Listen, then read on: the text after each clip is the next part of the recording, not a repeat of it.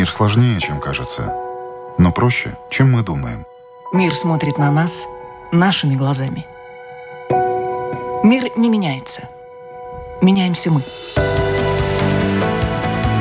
Люди и страны. Специальная проекция Латвийского радио 4 «Портрет времени».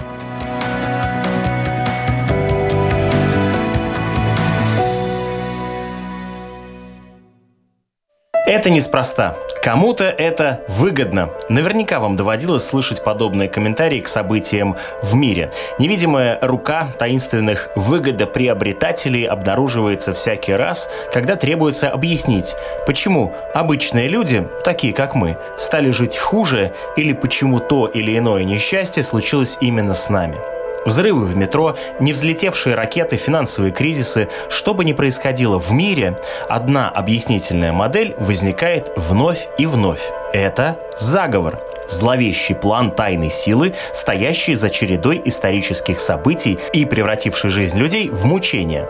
Теория заговора – это способ восприятия реальности, основанный на идее о том, что миром правят тайные силы. Поскольку выражение «теория заговора» состоит из двух частей, то есть теория и заговор, то важно пояснить. Заговоры действительно существуют. Больше того, они являются частью нашей повседневности. Спецслужбы, политики всех уровней, наконец, чиновники и офисные работники с разными целями договариваются о чем-то, не афишируя эти договоренности, и таким образом пытаются достичь каких-то своих целей. Как же понять, что перед нами именно теория заговора, а не сам заговор? Это центральный вопрос книги книги медиаэксперта Ильи Яблокова «Русская культура заговора. Конспирологические теории на постсоветском пространстве». Яблоков изучил, как устроены многие современные и ставшие уже классическими теории заговора, появившимися в России, Европе, США. Наш собеседник сегодня – преподаватель университета Шеффилда, автор книги «Русская культура заговора. Конспирологические теории на постсоветском пространстве» Илья Яблоков чтобы нация оформиться, нации нужно иметь другого.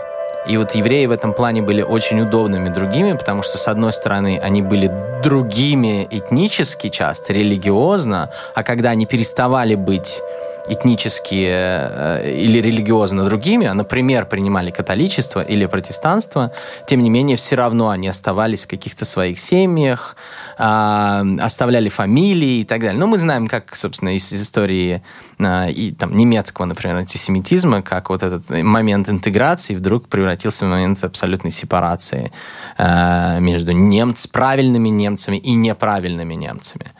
А, безусловно, протоколы сионских мудрецов в этой традиции сыграли чудовищно большую роль, но они не были триггером. Они были просто таким удачным текстом, удачной попыткой а, обобщить, во-первых, некоторое количество старых антисемитских мифов, антиеврейских мифов, и дополнить к ним вот этот вот язык антимодернизма, антисовременного, потому что все, что мы видим, проявление развития и технологий, и социальных технологий, да, вроде социализма, который критикуется в протоколах сионских мудрецов, это на самом деле во многом э, протест против прогресса. А, протокол сионских мудрецов официально появляются в, кон- в начале 20 века. Сто лет до этого появляется дополнение к текстам про то, что французскую революцию устроили масоны, появляется дополнение к ним вот этих э, еврейских ноток, так назовем, что за масонами стояли на самом деле европейские и еврейские общины. То есть антисемитизм начинает модернизироваться в XIX веке по мере того, как в Европе появляются нации. Плюс война. Во-первых, протоколы сионских мудрецов не стали бы глобальным явлением, если бы не Первая мировая война если бы не революция в России. То есть ресентимент, который сопровождается удачным нарративом. Во-первых, ресентимент.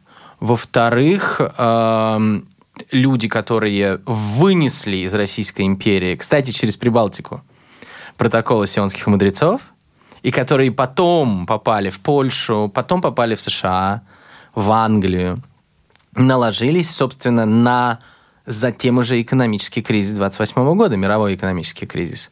То есть э, мы никуда не уйдем от общего контекста политического, социального и экономического в размышлениях о том, откуда а, растут корни европейского антисемитизма, который во многом, ну, если вы так посмотреть, он, он ведь и не, ух, не ушел из Европы до сих пор. Умберто Эко, да, написал «Пражское кладбище». Насколько да. я помню, как раз вот некоторые оформляющие художественным образом сюжет угу. создания протокола сионских мудрецов. Угу. А часто ли мы можем установить источник э, авторов э, тех или иных теорий заговора?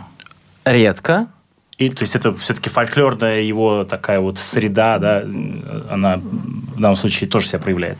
Ну, во-первых, это такой городской фольклор тоже. Угу. Постфольклор, конечно. Да, э, с ним очень, очень сложно, во-первых, взаимодействовать именно с точки зрения авторства. Иногда, очень редко, можно дойти до какого-то первоначального текста, но, скорее всего, там тоже будет какая-то предыстория к нему.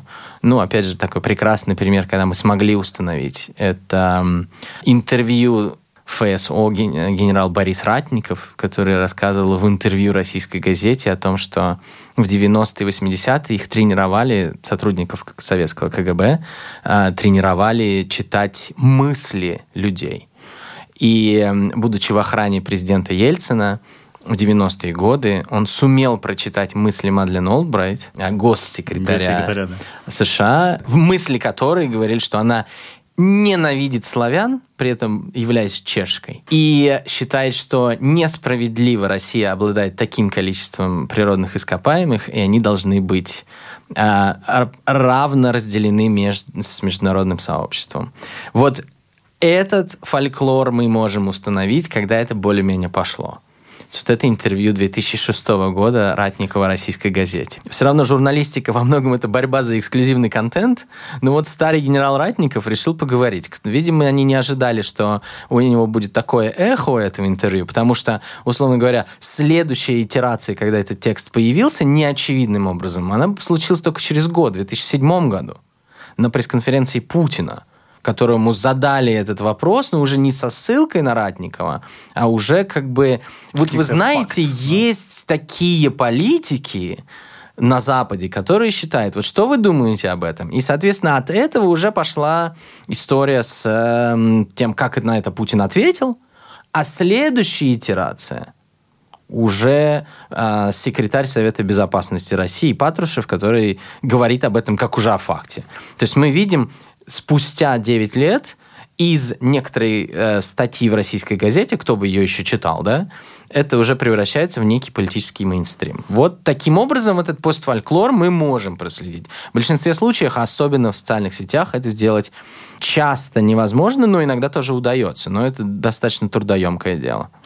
Только что ты упомянул высокопоставленных э, чиновниках, которые сами становятся, э, участвуют в создании теории заговоров. В своей книге э, «Русская культура заговоров» ты приводишь там к некоторому выводу о том, что фактически можно говорить о том, что теория заговора стала ведущим элементом политического мышления. Угу. Как это произошло? Это долгий, даже, наверное, 20-летний процесс этапа, как из определенной субкультуры, а все-таки в 90-е такая конспирология, она была очень субкультурной.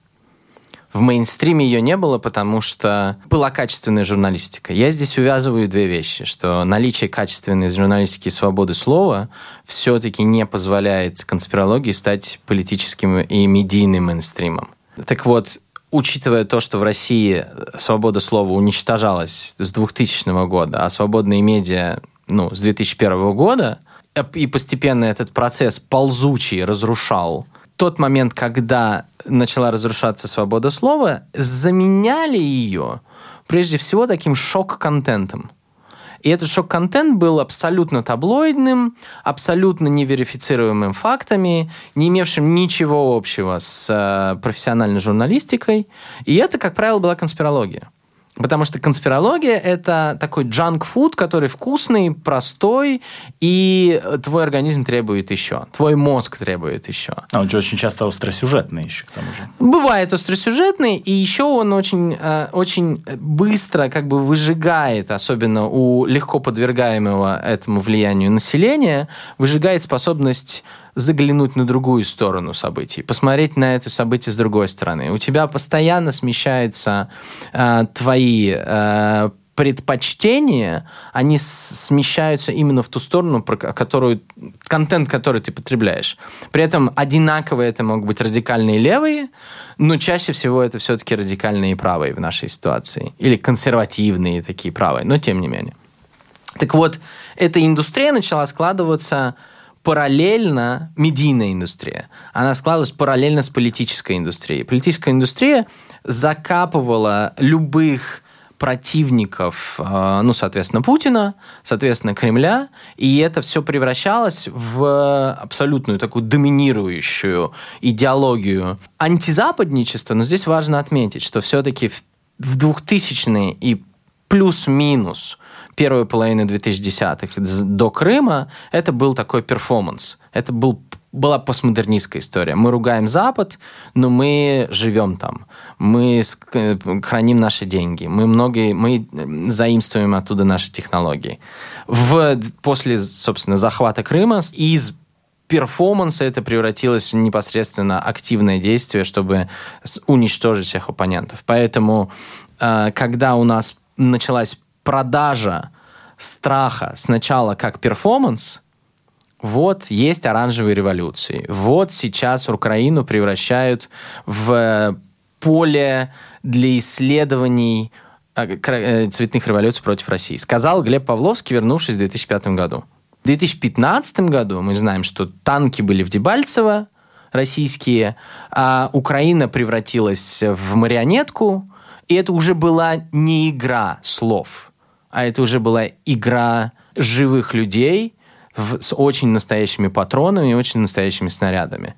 И обоснованием для нее, так же, как и для того, что происходит сейчас, было то, что вот есть рядом с великой и прекрасной Россией такое образование под названием Украина, которое, по словам идеологов этих страхов, идеологов всех этих теорий заговора, она представляет непосредственную угрозу для России, не только просто фактом своей более демократической природы, а тем, тем фактом, что ею управляют внешние силы, соответственно, отсылаем к игре слов 2005 года. А почему в данном случае речь идет о теории заговора? Может быть, так все и есть? Хорошо, тогда что нам объясняет эта теория заговора? Что мы становимся, что мы живем хуже?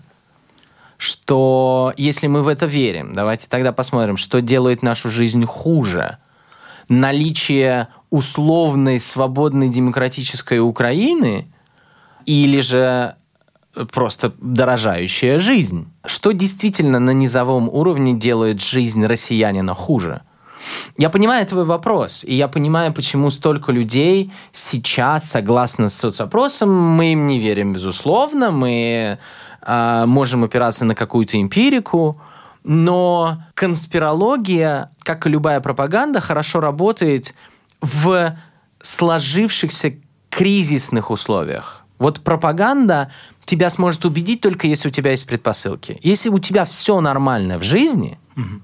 ты, скорее всего, не будешь, не будешь ярым сторонником конспирологии. То, что сегодня россияне верят в существование этого заговора, против России через Украину во многом из-за того, что для обычного россиянина жизнь довольно беспросветная штука.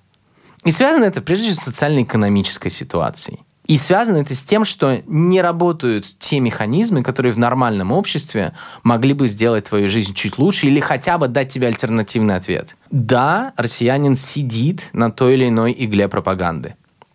Но надо понимать, что пропаганда тоже имеет свои ограничения. И когда, э, когда условно говоря, ты мне задаешь этот провокационный вопрос, а что если американцы действительно хотели через Украину? Это ты меня хочешь спросить? Ну, понимаешь, что это можно сформулировать э, через мем, да, да. я могу показать карты, да, mm-hmm. где через да. 6 э, часов готовилось нападение, вот я их привез с собой. Но, да. с другой стороны, но вместе с тем, попытка развенчать те или иные мифы очень хорошо укладывается в противоположную логику, так это как раз-таки продолжение тех самых теорий заговора, которые пытаются скрыть э, свои механизмы. Что может развенчать, что может стать э, антидотом для того, чтобы теория заговора перестала действовать. Смотри, про мем, да, есть такое простое понятие доказательств.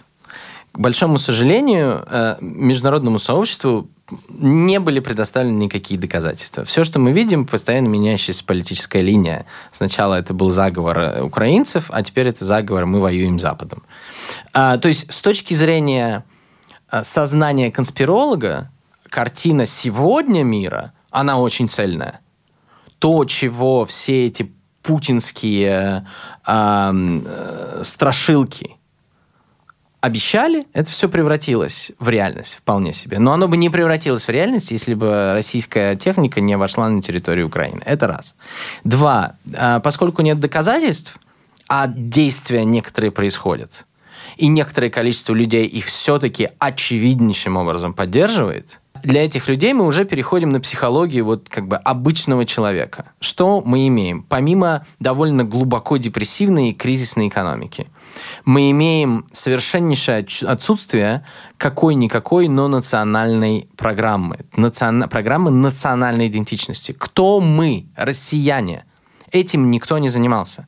Поэтому, чтобы определить своего другого, государство тем самым вводит вот эти вот события, Сначала Крым, потом Олимпиада, потом страхи Украины, чтобы хоть каким-то образом мобилизовать большинство населения, рассказывая им о том, что все плохо. Вот эти все теории заговора, потому что теория заговора, без сомнения, мощнейший мобилизатор. Если ты хочешь, чтобы человек начал действовать, напугай этого человека. Проблема в другом, что у этого мобилизатора всегда есть ограниченная а, ограниченный срок действия. Ты можешь заставить людей бежать защищать себя, но ты не можешь постоянно их пугать, потому что в какой-то момент человек, а, перестает бояться, а, б, начинает смотреть по сторонам. И поэтому у пропаганды всегда есть ограничения. И это ограничение в российской ситуации. Но вот давайте возьмем как раз кейс Латвии. Вот про Латвию российской пропаганде очень легко рассказывать, потому что минимальное количество россиян были в Латвии и вообще не понимают, что здесь происходит, как здесь люди живут. Вот когда у людей собственного опыта нету, они начинают верить во все, что угодно. Хоть здесь люди ходят с тремя головами. Но конспирология и пропаганда заканчивают свое действие ровно тогда, когда доходят до вещей очень легко понятных в повседневности. Кто стоит за ростом цен? Почему подорожала коммуналка? Коррупция. Вот здесь человек, там, обычный россиянин, и не только, не будет себе врать. Тут обычный россиянин прекрасно понимает, кто коррупционер, почему это происходит и так далее. Вот на этом уровне конспирология не сработает. И мы видим по кейсу, например, коронавируса, каким образом российская пропаганда обломалась и превратилась просто в посмешище. Потому что, наоборот, когда российская пропаганда привыкла людей поднимать и вести за линией партии, Единая Россия, Путин и так далее, то в случае с коронавирусом она, она совершенно не смогла мобилизовать. Она начала рассказывать одно, а люди-то, это же, это не Латвия, это не Украина, это мое тело. А мое тело, как известно, мое дело. И вот на этом линия пропаганды закончилась. Там возникла другая пропаганда – но это уже скорее как, как, как, какие травмы у человека есть и какое доверие человека к системам, построенным государством. Потому что по, поэтому, по большому счету, то, что происходит сегодня, это результат вот этой конспирологии абсолютно промышленных масштабов, но связанной с той страной, с той культурой, про которую россияне вообще не понимают. И судя по тому, чем мы читаем источники в Кремле, ее не понимают даже люди, принимающие решения. Действительно, это поразительно, как, э, с одной стороны, конспирологические теории рассказывают э, российскому обществу о готовящихся акциях в секретных химических лабораториях, где там с помощью угу. птиц будут распространять какие-то ужасные препараты. Вместе с тем, э, да, фактически убедить вакцинироваться, кажется, не удалось. Да? Вот именно по той причине, что когда доходит до личного, личного опыта и именно личной жизни, то тут э, конспирологические теории э, перестают работать. Сейчас много говорят о том, что есть такое подозрения, потому что мы действительно с трудом а, представляем, что происходит в голове у российской власти, у конкретных людей, но есть такое ощущение, что власть стала заложницей своих собственных конспирологических теорий. Есть ли такое ощущение у тебя? Ну, я это понял, э, слушая обращение Путина 21 февраля. То есть, когда вот эта вся началась история с Советом Безопасности заседанием, потом часовая лекция по исторической историческим отношениям между Россией и Украиной. Понимаешь, большая разница заключается в том, что в 2008 году Владимир Путин не ссылался на теории заговора как на некоторый аргумент в дискуссии. Пусть даже довольно урезанные дискуссии. А у Владимира Путина всегда были люди, которые готовы были сказать все, что угодно, в каких угодно телевизионных шоу, написать какую угодно книгу и так далее. И, соответственно, продвинуть или хотя бы легитимизировать ту линию Кремля, ту линию политики, которую им хотелось предложить обществу, скажем это так. А, что бы это ни было, но, как правило, очень редко, можно по пальцам пересчитать, когда Владимир Путин обращался к чистейшей конспирологии о том, что те-то и те-то строят заговор с такими целями для того, чтобы Россия была слабая, для того, чтобы сделать то-то и то-то и то-то. Ну, такой типичный, если угодно, конспирологический троп мышления. А, он обращался к этому во время выборов 2012 года, когда реально на кону стояла его власть, когда люди вышли на улицы. Он к этому обращался в 2014 году, когда был Крым и когда была Украина, э, э, вся весь кризис в Украине. И затем мы наблюдаем, что по мере старения власти, помимо нарастания кризисных каких-то тенденций внутри, а, и по, затем уже, собственно, конспирология, связанная с ковидом, мы видим, что Владимир Путин все чаще и чаще обращается к конспирологии как некоторой объяснительной модели реальности. Я это понял 21 числа, я начал копаться, смотреть его, читать какие-то речи. Я понял, что действительно с примерно 16-17 года происходит рост употребления Путиным каких-то вот этих аллюзий, связанных с конспирологией. И в результате мы видим что? Мы видим, а, ну, если называть статью Путина 21 года про Россию и Украину некоторой политической программой, то в этой политической программе просто зафиксирован как часть дизайна этой политической программы тезис о том, что Украина является марионеточным режимом, направленным против России, ее геополитическим врагом э, Америкой. И эти уже слова напрямую Владимира Путина. И, соответственно, если он не сам сошел с ума, то он обращается к теориям заговора как определенному инструменту для того, чтобы сделать легитимными свои политические действия. И вот э, после того, как я как бы эмоционально, эмпирически понял, потому что для меня, как человека, россиянина, пусть и давно уже не живущего в России, но для меня это стало не каким-то таким откровением, но мне стало неприятным сюрпризом. И когда я провел свое исследование, я понял, что да, мы действительно, мы упустили этот момент. И здесь можно спекулировать на разные темы. Журналисты, российские исследов... расследователи очень прекрасно об этом обо всем рассказывают, что да, во время ковида сузился круг общения, да, э, человек стал потреблять только определенные доклады, только определенную точку зрения, да, его помощники боятся ему доносить непопулярные какие-то вещи. А жертва ли он обстоятельств? Да. Жертва ли он с этой системы, которую он сам выстроил? Да. Ответственен ли он за то, что он делает? И привели ли его теории заговора в это? Да потому что, как мой приятель, прекрасный российский э, журналист э, Андрей Захаров э, говорит, ну, это вот реально, когда у тебя есть такая кухонный стол, и за этим кухонным столом люди сидят и рассказывают все, что угодно. Но это происходит за кухонным столом, а не в радиостудии, да, как мы сейчас. Вот когда люди сидят и какие-то байки, какие-то сплетни, какие-то мифы, вот эти вот абсолютно отвратительные, а, а, делятся друг с другом, смеются. Вот этот вот язык кухни, он в какой-то момент стал языком политики. И вот это страшно, потому что язык кухни, э, он же все-таки не подразумевает политической ответственности. А теперь есть политическая ответственность. И условно фразы Лаврова про и самые страшные, ну то, что он сказал, самые страшные антисемиты это евреи, а, это уже реально, это тот самый язык ненависти, с которым, к сожалению, гражданское общество России не справилось. Но оно не само не справилось, ему еще в какой-то момент и помогли не справиться, что уж э, кривить душой.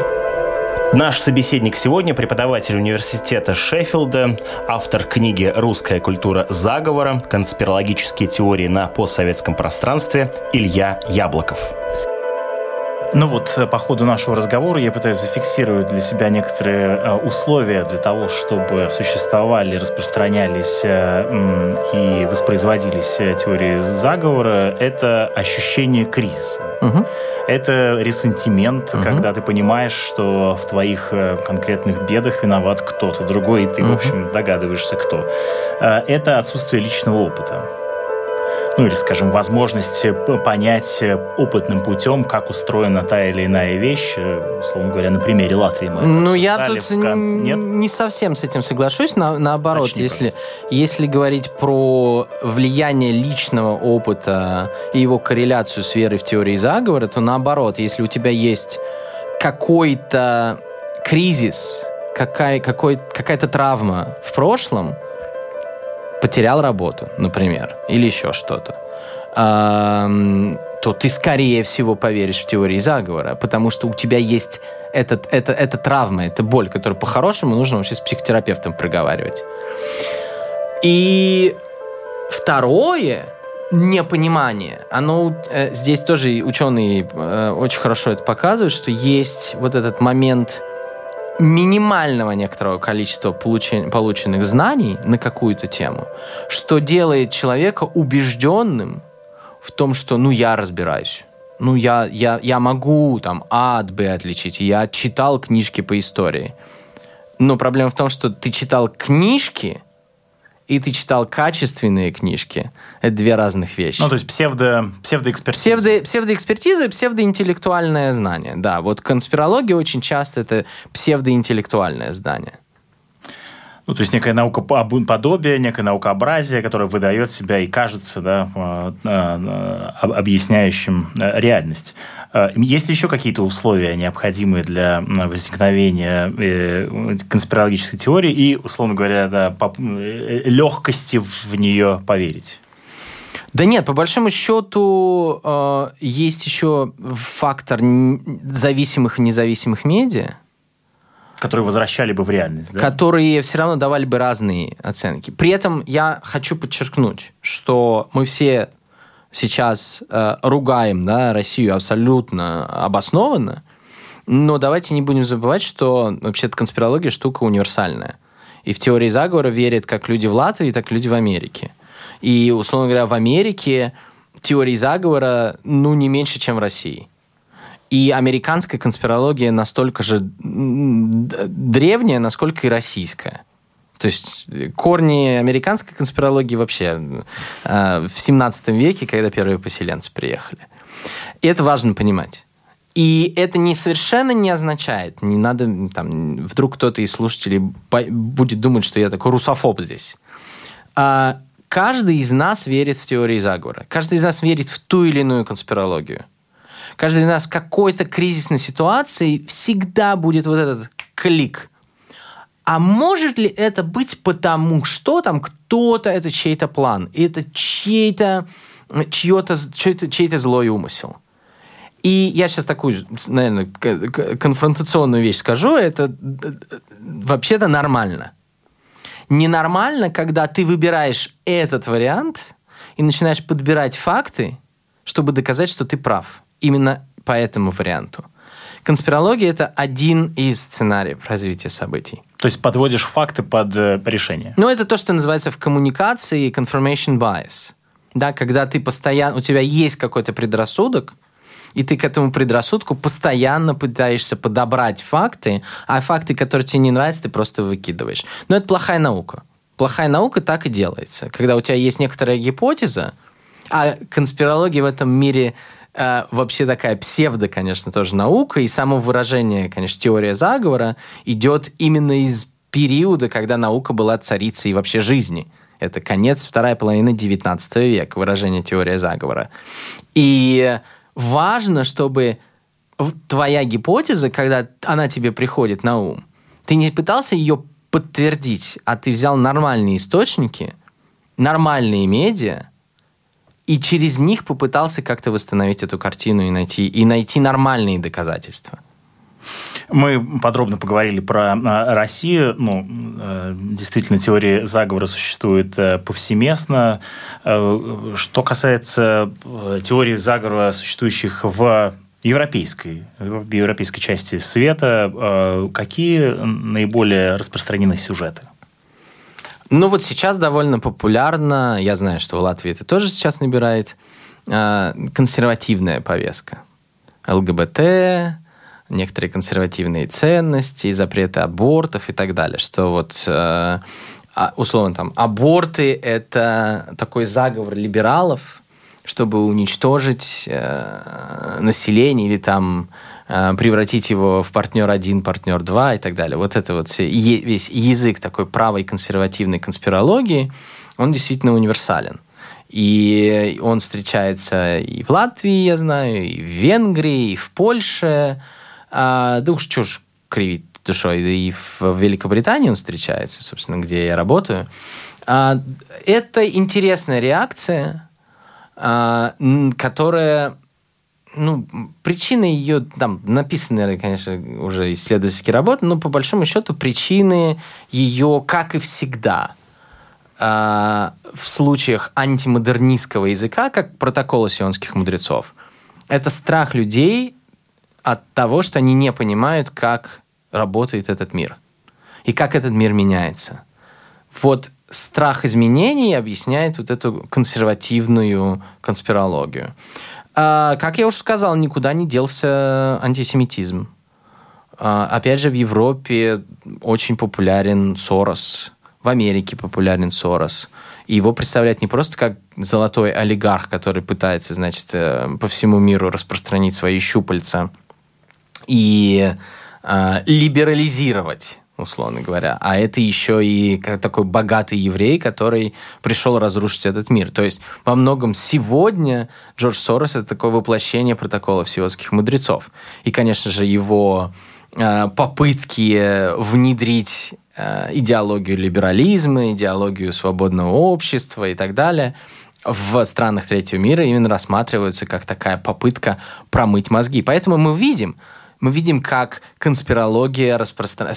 конспирология о сарасоидах или о сарасятах распространяется не только в таких сложных регионах, как в Венгрии, например, а буквально мгновенно появилась и в Армении после революции, когда Пашинян к власти пришел, и в Грузии, и в Прибалтике. То есть это вот такая вот очень она очень призывная, она очень проста. Ты выбираешь всегда э, грушу для битья такого заметного человека со своими какими-то взглядами и превращаешь его, собственно, в чудище, которое пытается э, убить тебя, изничтожить твою семью, стереть твое великое прошлое и так далее. Еще, конечно, очень э, страшный в этом плане момент это, это популизм и соцсети. И, наверное, соцсети это следующий фактор, который очень сильно оказывает влияние на популярность конспирологии в сегодняшней Европе. Обрати внимание, вся э, коронавирусная конспирология распространялась онлайн. Ну, у тебя программ не было про это. Ну, если только ты не в России живешь, да? А, и вся эта конспирология очень здорово жила и в Телеграме, и живет, а, и в WhatsApp, и в ТикТоке.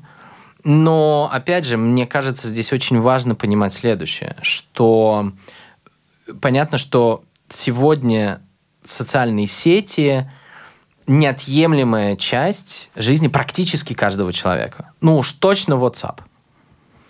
И то, каким образом люди общаются в социальных сетях, что они там читают, чем они там делятся, это во многом помогает вот этой всей конспирологии антисемитской находить ниши и существовать себе там тихо, бурлить и э, развиваться. И главное, что передаваться глобально. Э, прекрасный пример. Сразу же перед, прямо перед коронавирусом была история с QAnoном американским, да. А, с чего все началось? С поста в социальной сети, который буквально через несколько месяцев на фоне выборов, кстати говоря, очень быстро распространился онлайн, привел к э, стрельбе в Вашингтонской пиццерии, а затем Q, QAnon фактически стал главным мейнстримным э, таким конспирологическим явлением по всему миру. Более того, он даже оказался в России – Казалось бы, какое отношение российские соцсети имеют к, американскому, к американской истории? Очень простое. Точно такой же антиэлитный ресентимент, который выводит людей, пусть не на улице, впрочем, в Вашингтоне люди вышли на улицы, но выводит людей в пространство социальных сетей. И за, зацепив их, заставляет как минимум делиться – Убеждение в том, что вакцинирование – это глобальный проект по чипированию. Mm-hmm. Что его питает?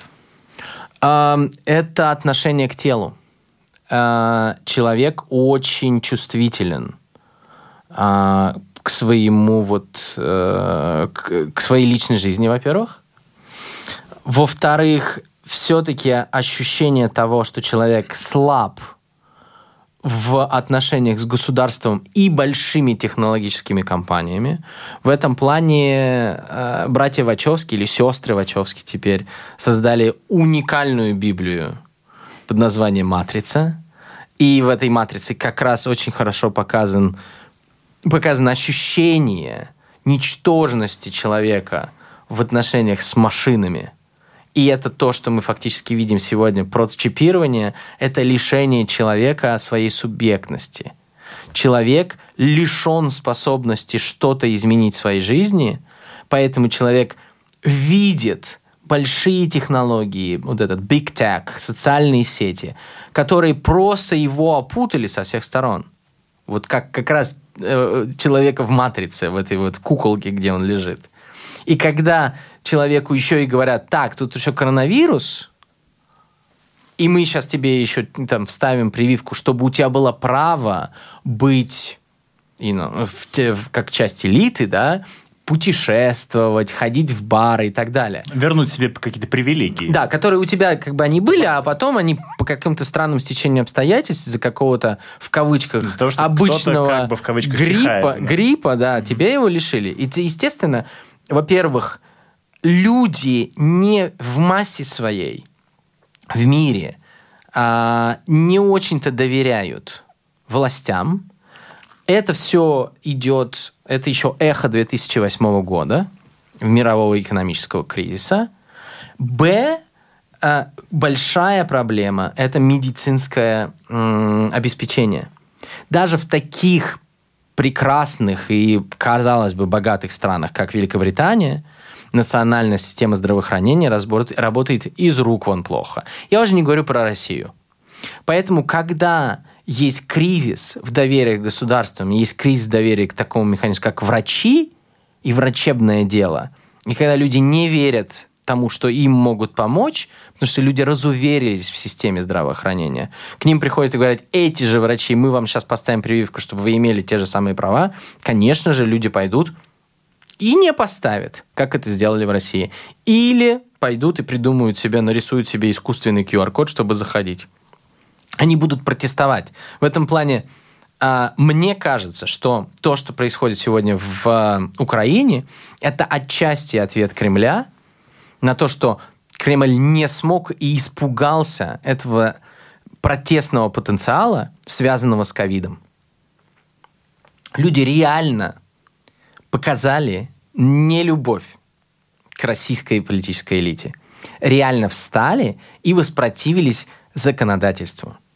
Последний раз такой был в российской истории, путинской, в 2005 году, когда отменили монетизацию льгот. Ну, то есть ты хочешь сказать, что а что, если этот э, был бы направлен протест непосредственно на, так сказать, он бы рос. Да, он бы рос, он бы рос, он бы, он бы созда- помогал создавать горизонтальные э, структуры, которые бы... Я не говорю, что они были бы прекрасные либеральные и сделали бы прекрасную Россию и будущее, в которой, условно, Алексей Навальный был бы президентом но они, по крайней мере, поставили бы под большой пресс э, российскую власть. Ну, вот тут получается еще одно необходимое условие для распространения и культивации такого конспирологического знания и веры – это недоверие общества к государственным институтам. Угу и вот его, так сказать, отсутствие диалога э, и да, доверия ему. Угу.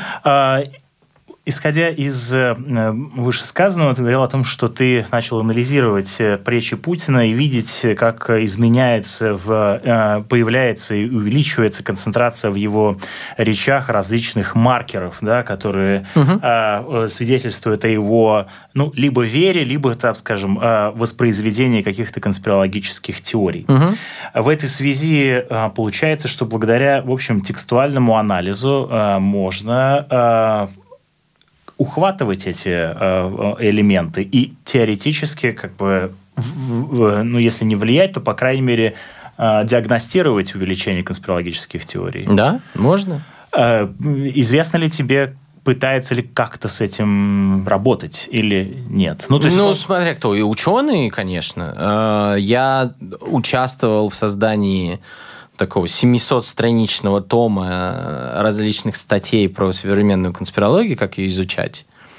И там есть совершенно разные подходы. Да, ты можешь текстовый подход делать, ты можешь делать э, психологический подход, ты можешь делать подход э, фольклорный совершенно, да, то есть антропологические какие-то. То есть подходов на самом деле много.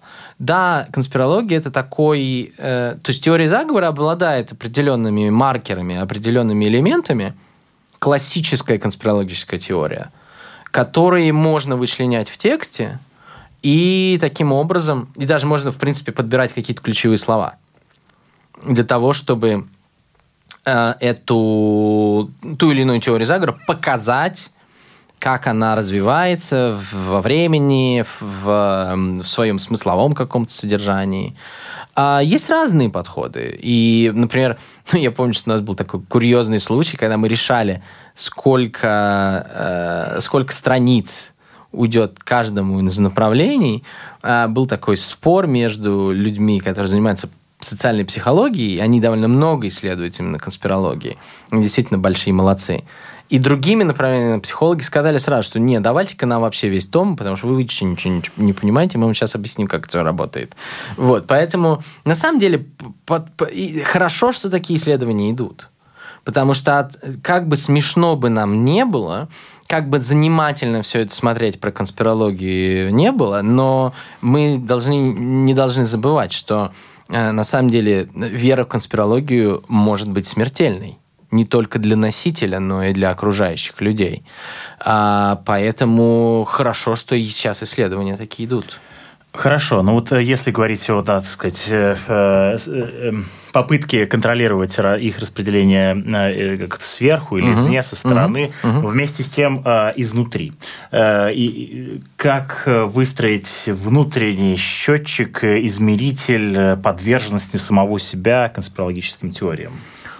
Ну, это хороший вопрос. Ты должен, во-первых, рефлексировать, э, а не читаешь ли ты одну и ту же информацию? Не читаешь ли ты, насколько ты погружен, насколько ты не ставишь под вопрос э, источник?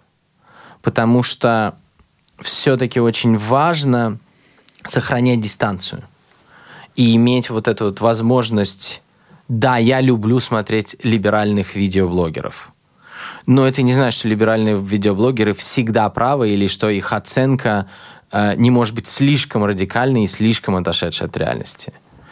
А, делать нужно себе, но если так в повседневности какие-то практические такие советы, то в повседневности, да, нужно всегда я специально себе на моем телефоне, в Телеграме, у меня есть как условные либералы, так и условные прокремлевские блогеры.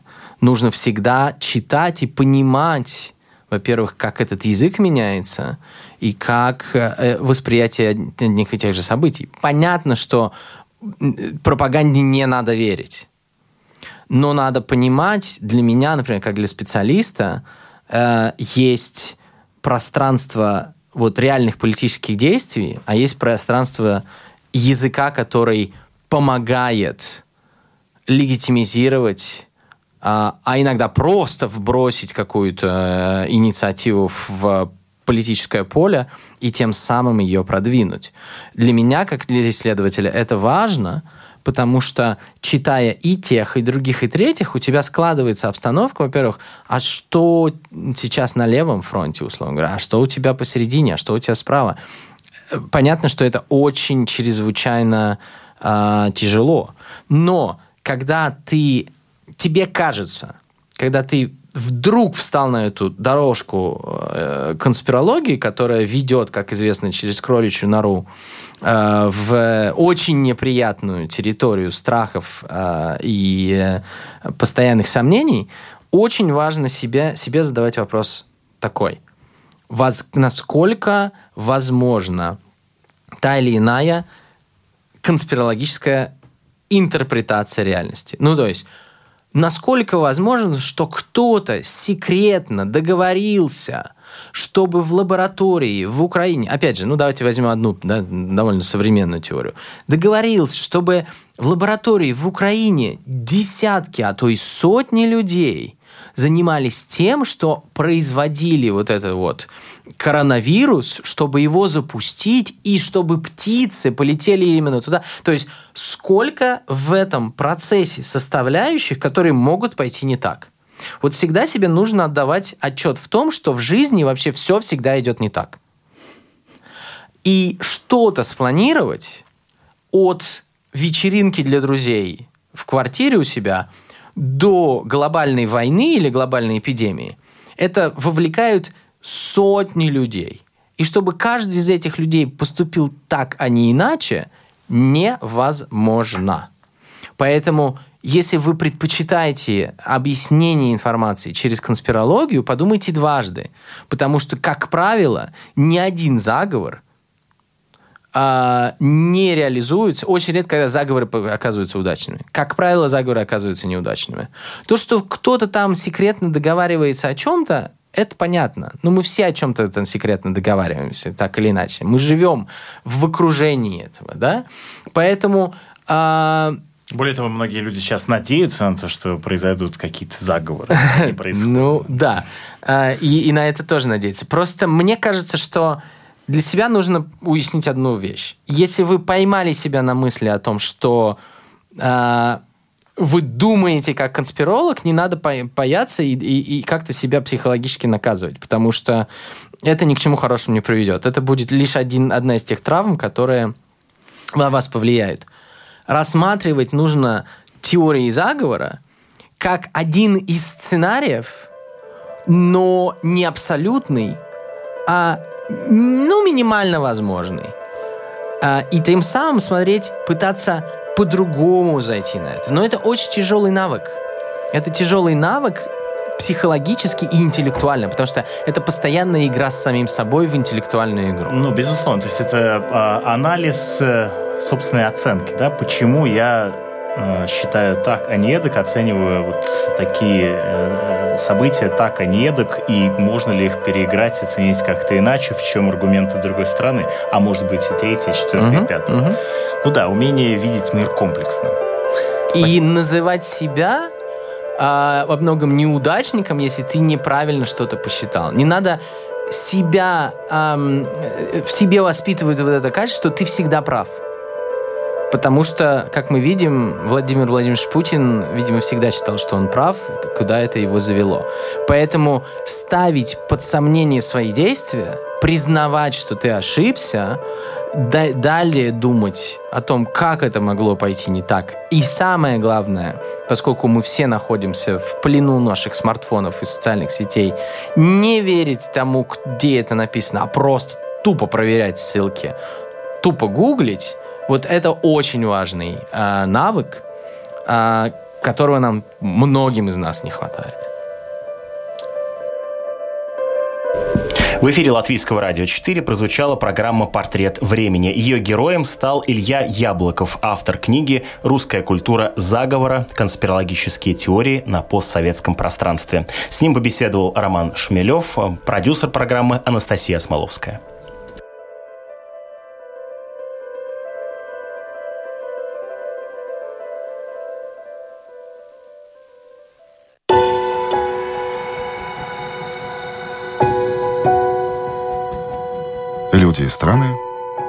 Специальная проекция Латвийского радио 4.